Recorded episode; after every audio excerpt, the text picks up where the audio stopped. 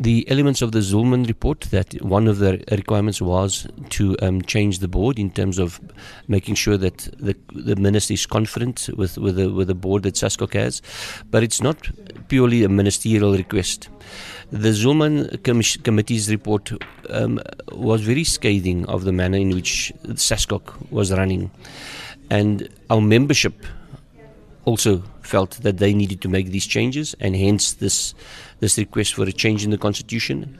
And one of the key components of the constitutional change is to enable us to have the elections before the Olympics or in the quadrennial year, whereas the current statement is that the, the elections will take place after the Olympics.